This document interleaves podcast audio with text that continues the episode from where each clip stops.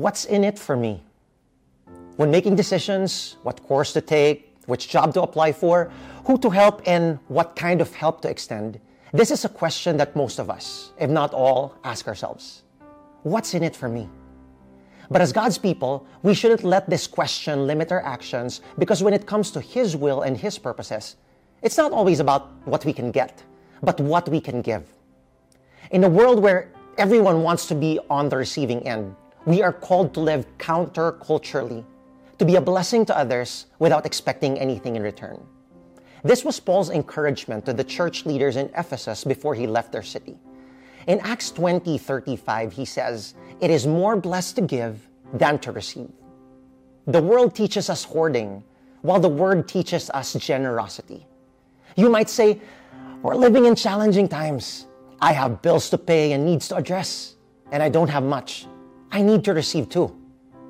The starting point of generosity is knowing how much we already have because of who we have in our lives. A gracious God. He is a perfect Father who loves to give, even to those who don't deserve it. He showed this when He generously gave His only Son, Jesus Christ, that through Him we may freely receive the abundant blessings, both material and spiritual, which God has prepared for us. With Jesus in our lives, we will never lack any good thing. This act of generosity has transformed our lives for eternity. And today, someone's life can change as we allow ourselves to be an extension of God's love and blessings. To the world, giving is losing. But for those who put their trust in Jesus, giving is gaining. Generosity deepens our faith in Him and allows us to become more like Him. Who can you help out today? How can you be generous to them?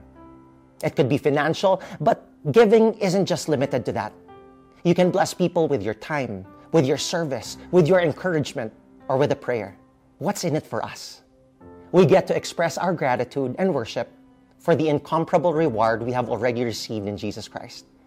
We can look out for others because we know that He is looking out for us. I hope you guys enjoyed our short time together. If you like this video, go ahead and share it. Have a great day.